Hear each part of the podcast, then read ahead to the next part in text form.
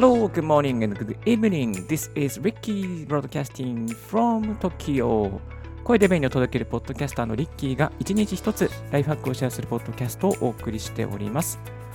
今日のトピックはこちら。音声配信を継続する3つのメリット。あなたの人生にプラスしかない。というテーマでですね、引き続き音声配信について振り返ってまいりたいと思っております。音声配信継続するとどうなるのか。自分にどんなメリットがあるのかわからない。やろうと思ってるけれどメリットを感じられない。どうせトレンドでしょみたいなね、まあ、そういうこともね、あの思う方もいらっしゃるかなと思いますが、私、リッキーがですね、コロナ始まった時に音声配信を1年間、約もう1年間の3、始めて感じたメリットとか、具体的に生活の中でどう役立つのかですね、ということについてちょっとご紹介させていただきたいと思います。まあ、これを聞いているリスナーの方にはすでにね、音声配信やってるよっていう方も非常に多いのかなと思うんですけれども、まあ、音声配信、えーやってる方にもですね、ちょっとプラスになるようなことをご紹介していきたいなと思っております。音声配信を生活の一部に、ライフスタイルの一部にして、あなたの声をより多くの方々に、あなたの声をより届きやすいように改善していくコツもご紹介していきますので、ぜひ、このポッドキャスト、最後まで聞いていただけたら大変嬉しいです。お送りしますのは、ポッドキャスターのリッキーがしばし10分から15分ほど声でお伝えさせていただきたいと思います。We are listening to Ricky's Right Hack Radio and stay tuned with us. Thank you.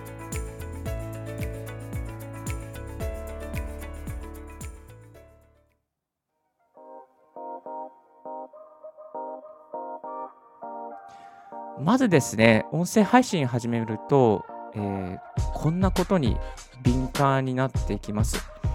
この音声のノイズがね、すっごくね、気になるんですよ。これがね、本当になんか職業病みたいな感じになってしまうんですけれども、いやー、あのね、音に関して、例えばラジオとかで、ズームリモート出演している人の声を聞いていると、あれ？この音声、ちょっと結構ノイズ乗ってる。あ、これリップノイズがある。髪をめくる音がある。エアコンの音がある。あ、これ綺麗にしたいなってね、思っちゃうんですよね。だから、もっとこうすれば綺麗な音になるのにっていうのに気づいてしまうということと、あと、あのこうすれば、えー綺麗になるよっていうことですね。アドバイスができるようになっている。まあ、そんなメリットがあります。例えば、あのースマートフォンで音声配信撮ってる方にお勧めしているのが、部屋の真ん中で撮りましょうとか、あともし風が多いところですね、風が吹いているところで撮ってる場合は、タオルをかけましょうとか、マイクとの距離を固定しましょうとかね、まあ、そんなことをね、あのアドバイスさせていただいているんですけれども、このね、音に関して非常に敏感になって、かつでもそこに対して、あ、こういうふうに変えたらいいですよっていうご提案ができたりとか、えーすることができるっていうようなね、そんなことがありました。で、逆にですね、このクリアな音で何かラジオが放送されていたりとか、まあ、ズーム会議で、ね、出てる人がこう、うん、なんか出ていたりすると、すんごくね、聞きやすいんですよね。聞き入ってしまうというか、もう内容もさることながら、あ、これどんな環境で収録しているんだろうとね、すごくワクワクしてしまったりとか、どんなマイク使ってるのかなっていうふうに気になってしまってるんですよね。で、音声配信をやってると、やっぱり音に敏感になるので、いわゆる音にうるさい人になっちゃってる。まあ、だいぶなっちゃってる かもしれない。だからね、このメルマガとかやってるんですけども、まあ、音に敏感になる分ですね、いい音を届ける方法とか、また収録方法、コツとかですね、まあ、そういうハック術を分かるようになってしまうということになってるんですよ。はい。えーですのでですね、まあ、音声、えー音声のノイズに敏感になりつつも、どうやったら音を良くすることができるかっていう、こう、ソリューションを提供することができるという風になっていきます。ぜひですね、音声のノイズに敏感になりつつも、届けられる音を作れる人になっていくということですね。まあ、こういう音を変えればね、やっぱりね、聞いてくれる人はね、めちゃめちゃ増えるんですよね。あの、なんかこの人面白い人だなっていう風になりやすくなります。Zoom の会議ですね、やっぱりね、iPhone のイヤホン使って配信しているとね、ちょっと、うんな話はいいんだけれども、うんっていう感じになっちゃうんですよね。だからそういう音で特徴をつけることで、Web 会議上でもですね、こう特色ある人になっていくことができますので、ぜひこういうスキルを身につけていきましょう。でね、えっ、と、音にえー、こだわりたい人におすすめなのがマイクですね。マイクのおすすめなのがオーディオテクニカの AT2020。もしくは最近でしたらブルーイエティの X。X ですよ。X。 Blue Yeti から新しいハイエンドモデルがリリースされました。この Blue Yeti、ロジクールのアプリケーションと同期して、で、アプリケーション上でですね、音の音色を変えたりとか、もうこもった音にしたりとか、ラジオっぽい音にしたりとか、低高音、低音を変えたりとかですね、まあ、そういうことができるようになっておりますので、えー、Blue Yeti X、USB でつないでミキサーなしでつなげるモデルとなっております。そして、えミキサーありのでもよければ、ヤマえー、オーディオテクニカの AT2020 がおすすめです。オーディオテクニカの、あ、ヤマハの AG06 使ってですね、あの、 Zoom 配信すると効果音を乗っけられたりとか、あとはですね、こういうエフェクトをかけることができますね。例えばこういう感じですね。こういうふうにエフェクトをかけて、これは大事ですよみたいな感じですね。あの、Zoom 会議でなんかちょっと面白おかしく主張することができますので、えぜひこういう機能で使いながら楽しく、おかしく、面白おかしくですね、そして効果的なプレゼンをしてみるのもいいのではないかなと思います。そして2つ目ですね、プレゼンが上手くなるということなんですよ。プレゼンが上手くなる。プレゼンが上手くなる。いや、これ3回言っちゃいましたね。4回言いましょう。プレゼンが上手くなります。はい。えっ、ー、とね、やっぱりね、プレゼンスキルは必然的に上がっていきます。まあ、だってそうですよね、毎日ね、マイクに向かって5分なり15分なり話しているので、もうアウトプットの量がね、半端ないと思いますよ。半端ないですね。例えば仮に1日10分話していたら、1ヶ月で300本、300分のアウトプットになるんちゃうんですよね。だから1ヶ月で5時間分のプレゼンをしているっていうことにつながっちゃいます。で、プレゼンテーション、例えばね、本当に本番のプレゼンテーションで15分ぐらいじゃないですか。それだけだと足りないんですよ。で、こういうプレゼンをですね、あの、1日10分でもやっておくと、もうその1ヶ月の10倍、3、ん ?20 倍ぐらいのですね、アウトプット量になっていっちゃうんですよね。ですから、ぜひ1日10分であっても声のプレゼンテーションをやっていくと、すごくプラスになること間違いなしです。でね、あのおすすめなのが、音声収録、音声配信となると、収録して配信しようという方がね、タイプが非常に多いのかなと思います。あ声収録して、後で配信しようみたいな、後で編集して配信しようっていう方もいる。まあ、私もそういうふうにやっておりました。まあ、今もね、あの、Apple Podcast はそういうふうにやっておりますけれども、あの、おすすめなのはね、ライブ配信ですね。えー、収録しながら、その収録をかつライブ配信しちゃうしちゃうということですね。で、このライブ配信は、例えばペリスコープとか、Facebook ライブとか、YouTube ライブとかっていう形ですね。今、このラジオ配信は、ポッドキャスト配信は YouTube ライブでもお送りしております。どうやったらね、同時に収録しながらライブ配信できるのっていうことがなんですけども、これは2つ方法があります。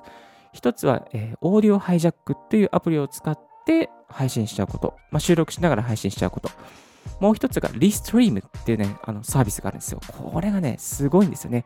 リストリームは、ま、YouTube、Facebook ライブ、YouTube ライブとか、あとはペリスペリスコープもそうですし、まあ、カカオトークとか TikTok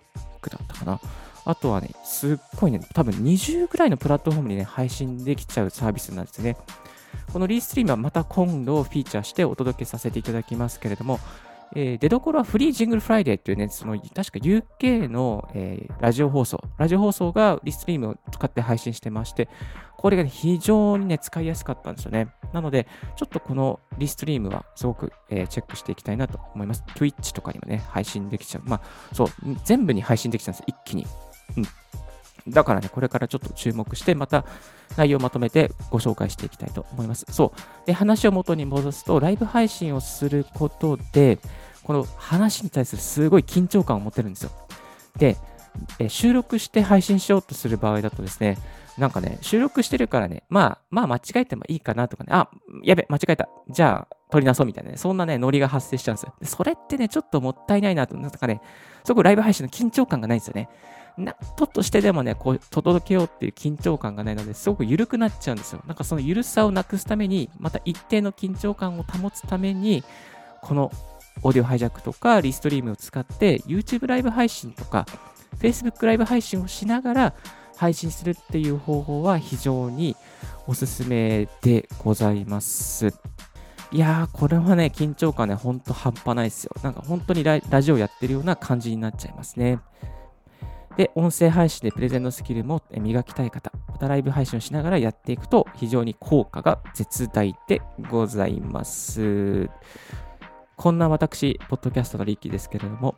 まあ、ある方から、あるリスナーの方からですね、最近なんか話面白くなりましたね、みたいなね、そういうふうにフィードバックをいただける方もいらっしゃることもありました。すっごい嬉しかったですけど、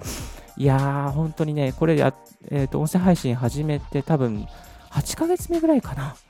やっとそこで、あの、最近リッキーさん面白いですね、みたいな感じでね、変わりましたね、みたいなね、感じでリスナーの方がね、フィードバックくれたんですよ。これね、なかなかね、くれる人っていないので、本当にありがたい限りでございます。また今日聞いてる方もしいたら、フィードバックとかこういうなんか話し方ちょっと絶妙じゃないですかみたいなね、微妙じゃないですか。そういう声もね、ぜひ聞かせていただきたいなと思います。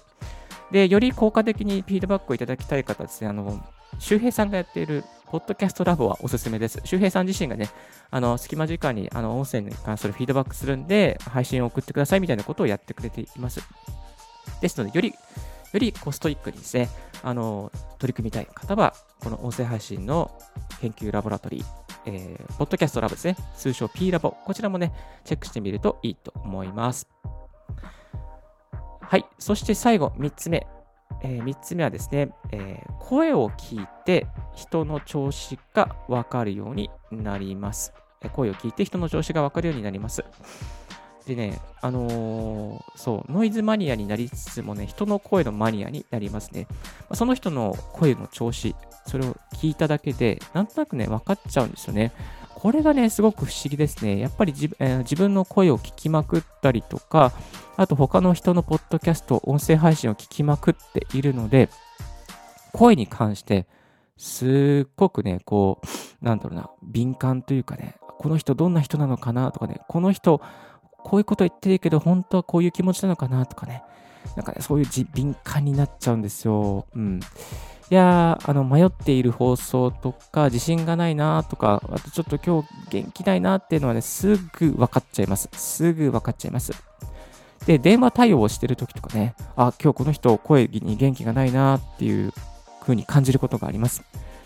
で、そういう電話を切った後に、まあ、例えば10分後ぐらいにその人とまた実際にリアルで会ったりするとね、結構ね、今日ちょっと体調悪いんじゃないのっていうふうにね、声かける、あ、実はね、ちょっとね、体調悪いんです、みたいなことがね、結構ありますね。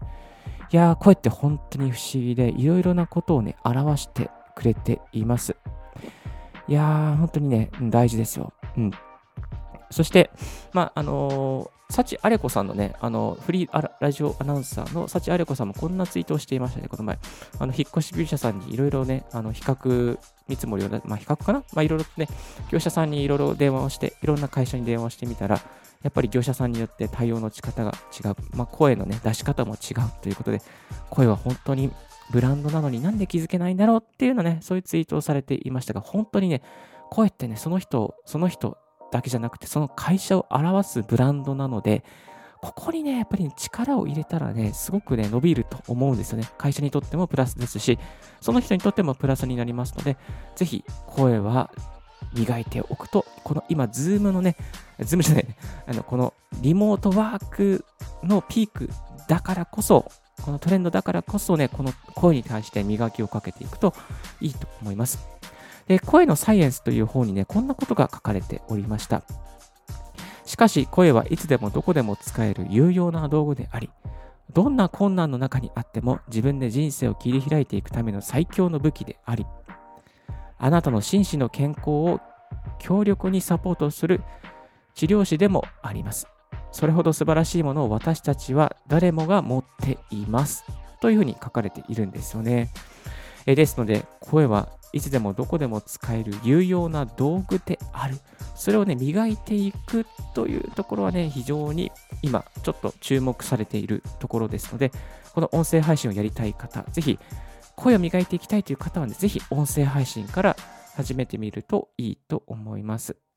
まあ、私、リッキーがですね、約1年ほど声の配信を続けて分かったことは、やっぱり声作りは健康づくりから、そして本番前はしっかり寝る、筋トレをする、姿勢を良くするということをね、大切にしていくと、あなたの声はぐっと良くなると思います。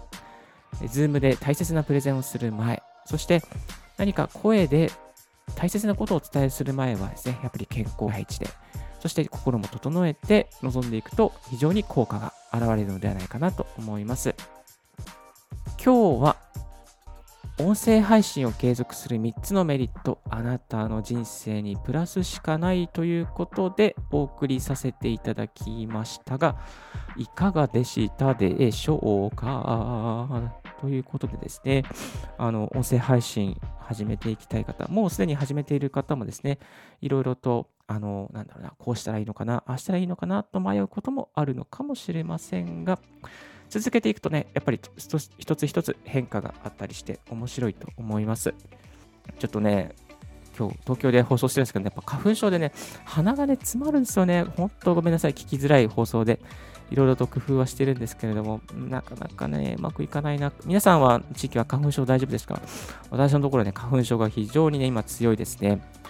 いやー、もう本当にね、花粉症だけは嫌だな。何かいい薬があったら教えてほしいなと思うんですけど、私は、リッキーはですね、あの花粉症の時はですね、もう薬飲まない派で頑張ってます。まあ、眠くなるのが嫌なのでね、眠くなってね、寝ちゃったらもう人生もったいないなって思う、時間がもったいないなって思っちゃうんですよね。まあそんな余談はさておきながら えー、今日の合わせて聞きたいですね。合わせて聞きたいは好きなことを仕事にする3つのコツということで、えー、ご紹介しております。えっ、ー、と、具体的な事例で音声配信が仕事になったリッキーの話もちょっと最後の方に載っけておりますが、メインはね、好きなことを仕事にする3つのコツということで、あなたの好きなスキルを磨いていって、そして仕事にしちゃおうということですね、語っておりますので、ぜひこちらの放送も合わせてお聞きいただけたら幸いです。そして先ほどご紹介しました声のサイエンスおすすめ本としてご紹介しております。山崎ひろ子さんの本で、えー、こちら Kindle 版。なんとですねなんと Kindle Unlimited で今0円で配信されています。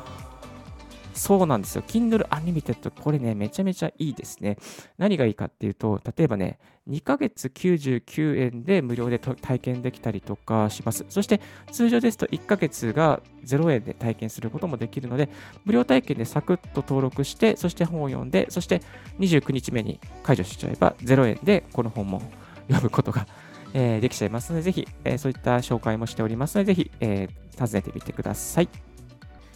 はい、私、リッキーですね、あの、まもなく6時間のポッドキャスト、ライブ配信をですね、今企画しておりまして、ちょっとね、これは、あの、インターナルな場所で、ちょっと公開できないところでの放送になるんですけども、朝8時30分から夕方の9時、夕方の5時、夕方の3時ぐらいまでですね、あの、途中中休憩、1時間の休憩はあるんですけども、えー、ライブ配信をすることになりました。 Zoom を使ってね、実はね、ライブ配信をします。 Zoom を使って、 Zoom の Zoom の動画を、えー、 Vimeo に埋め込んで、 Vimeo からまたサイトに配信するっていうね、方法で、各地域中継してやっていくっていうことをね、やってみることになりました。いや、こういうことをね、やるきっかけだったもんね、このあの YouTube ライブをしているからですし、1年ほどね、ポッドキャストで配信をしているからだと思いますが、なんかね、やっぱりね、こう、来年どうなってるのかな来年こんなことできるかなとかね、何が起こるかわからないですね。まあ、継続は力なり、毎日コツコツ継続していくことでね、新しいチャレンジもできるようになって、えー、いります。この6時間のね、あの放送の取り組みなんかもね、また今度まとめて、こういうふうにしたら配信できるよっていうことね、素人でも、えー、ポッドキャスト、ライブ配信6時間できるよっていうことね、あのご紹介していきたいなと思います。今ね、台本をコツコツ書いたりとか、BGM を、えー、どこで出そうかなとか、どういう曲を入れようかなとかね、ことをやってます。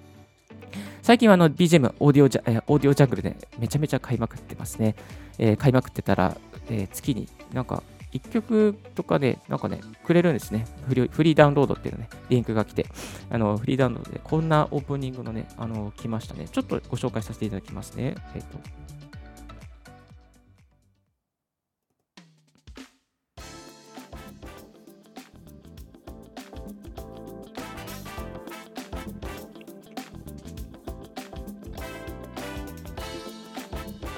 これはちょっとラジオ風ポップオープニングということですね。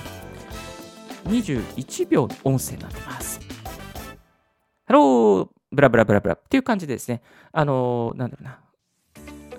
このオープニングができるようなね、そんな音声くれました。ダウンロード。多分ね、他にもね、画像とか動画もあったんですけど、オーディオジャングルいろいろな素材、ロイヤリティフリーな素材があって、これもね、いいですね。今度もあの素材を集められるサイトの紹介とかもまとめて放送していきたいなと思っております。はい。ちょっと今日は長くなりましたけれども、昨日の放送がね、あのすごく時間がなくてゆったりできなかったので、今日は少しゆったりと長めにご紹介させていただきました。